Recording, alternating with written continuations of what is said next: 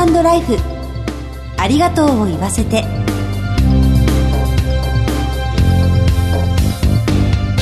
こんにちは。番組パーソナリティの久保井あさみです。この番組では知っておきたいお葬式を中心とした就活に関わる情報をお届けしています。いつかは訪れるその日のために様々な分野から専門家にお越しいただいてお話を伺います。前回に引き続き夏のスペシャル編をお送りします。お葬式のご経験について街の人にもお話を伺いました。どうぞお楽しみに。ハートライフありがとうを言わせて。この番組は安心と信頼のお葬式全総連全日本総裁業協同組合連合会の提供でお送りします。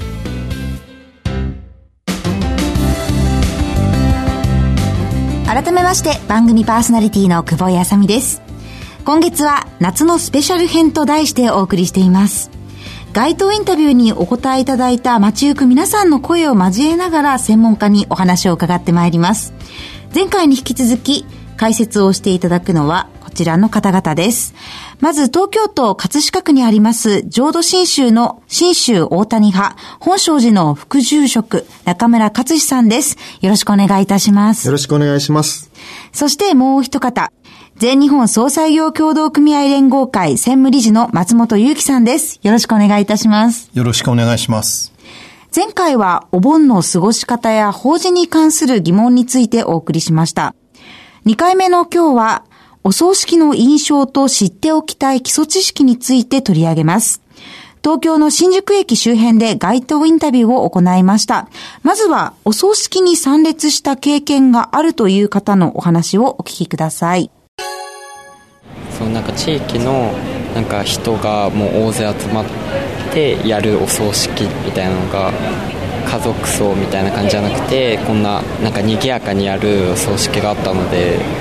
それはちょっと印象的でした。なんか賑やかにやった方がその亡くなった人もよくこう天国に迎えるかなと思うので、まあ、ちょっと楽しくあのお別れするっていうのが一番いいのかなと思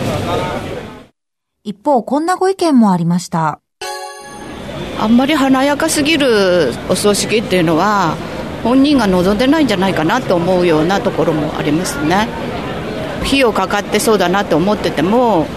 本人はもっと親族だけやってほしいとか思ってるかもしれないなと思ったことはありました。特にこう際立ったものはあの華やかなものは必要ないかなと思いました。家族葬でこじんまりしたお葬式はなんかいい感じだったかな。うん。いろんなご意見あるんだなと思いますが、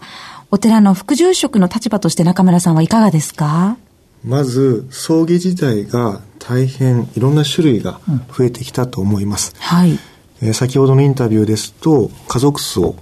のようなものや、うん、賑やかな葬儀だったり、はい、いろんな形態があります。えー、昔はいろんな人を呼んで葬儀をしたことがほとんどだったと思いますけども、はい、もはや家族葬と言われながらも家族が来れない場合もあったり、身寄りのない方の葬儀、また場所も葬儀会館だけではなくて、最近は戻ったのか、家であったり、はあ、本堂であったり、そういった場所の多様性も増えてきていると思いますね。葬儀者の立場から松本さんはいかがでしょうか、うん、そうですね。今お話しあった、まあ、多様な形での葬儀っていうのは増えてきてるっていうのは実際のところです。で、はい、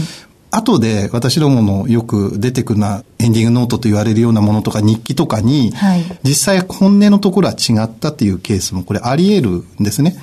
いや、多くの人に実は来て欲しかったなっていうことを書いてあると、はい、ケースもあるわけですよ。そうすると、お葬式って取り返しつかないので、はい、二度できないじゃないですか。そうですね。そうすると、もう後悔しても後悔しきれなくて、残されたものがその思いを感じながら生活をしていく。はいっていうことがありますので、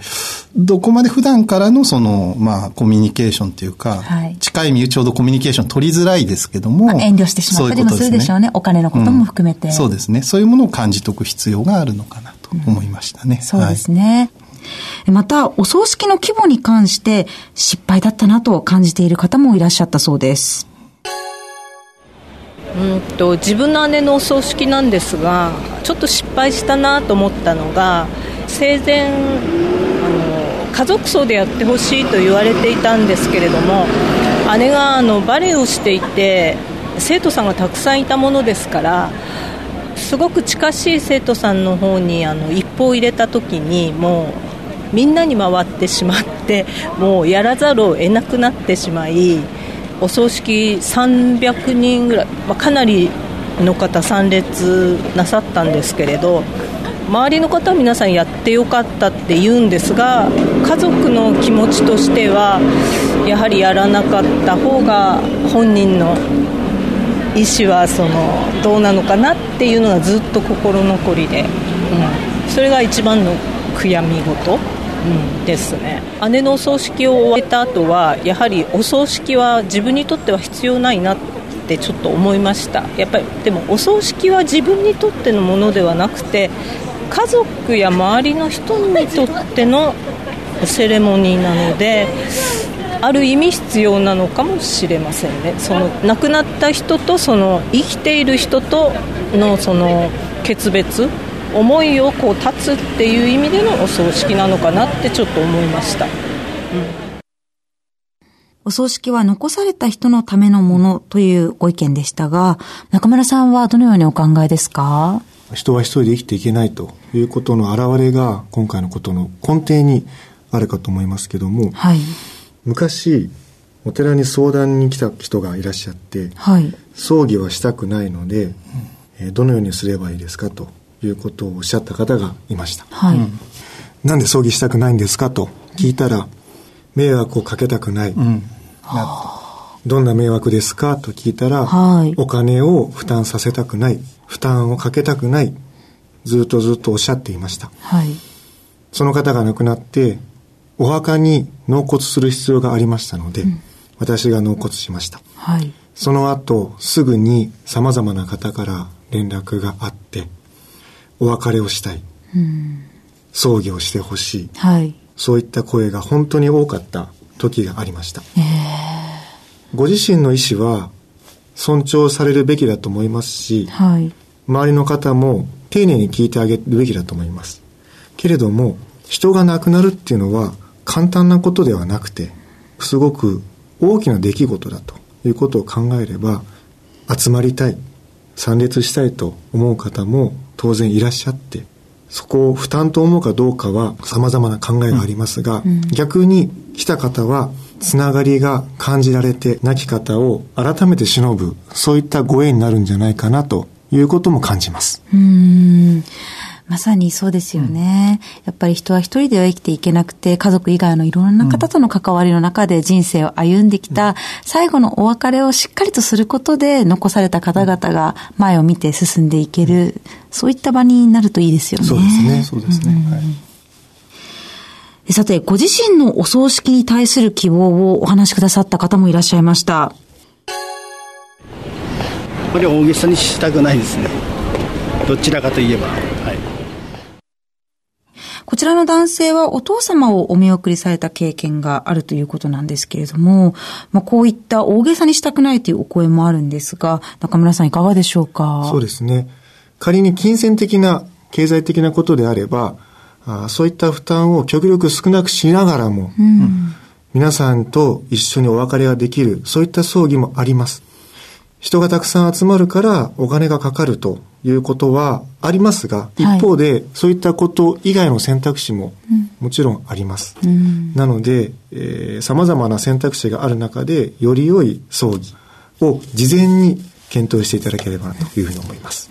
あまり一人で考えて決めつけない方がいいですね。そうですね。どうしても葬儀はなかなかする経験がないので、はい、過去こういうふうにしたということが当然頭の中にあるかというふうに思います。はい、ただ、今調べることができますし、お寺に相談して、最先端の知識を持っているお坊さんが味方です。はい。ですので、えー、ぜひご相談いただければなと思います。はい。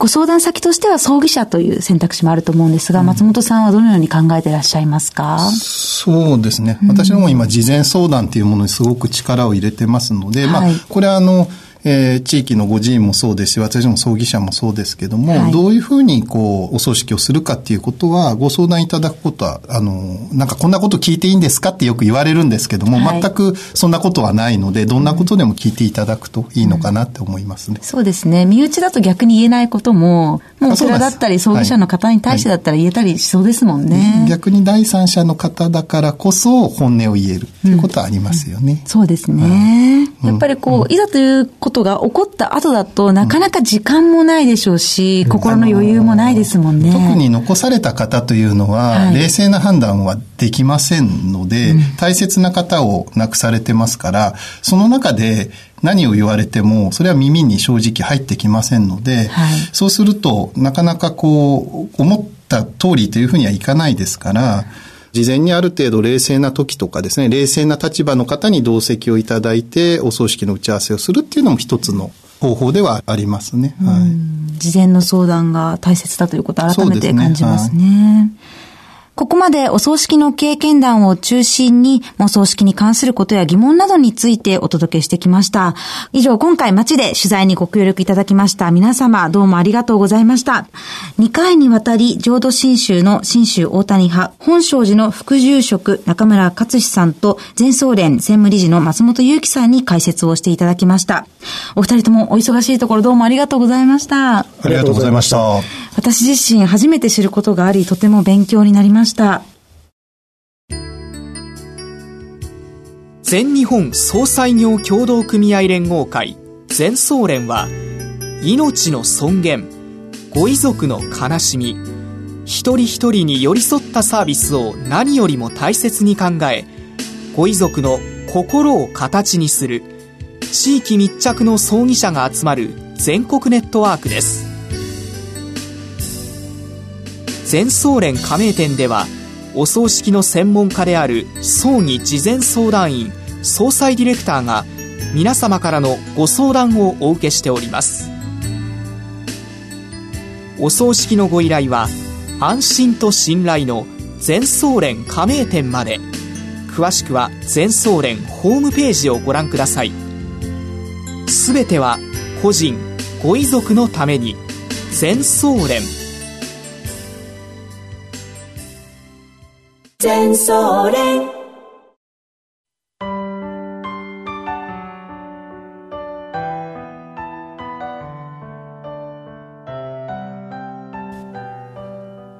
今回は2回にわたって夏のスペシャル企画をお送りしました。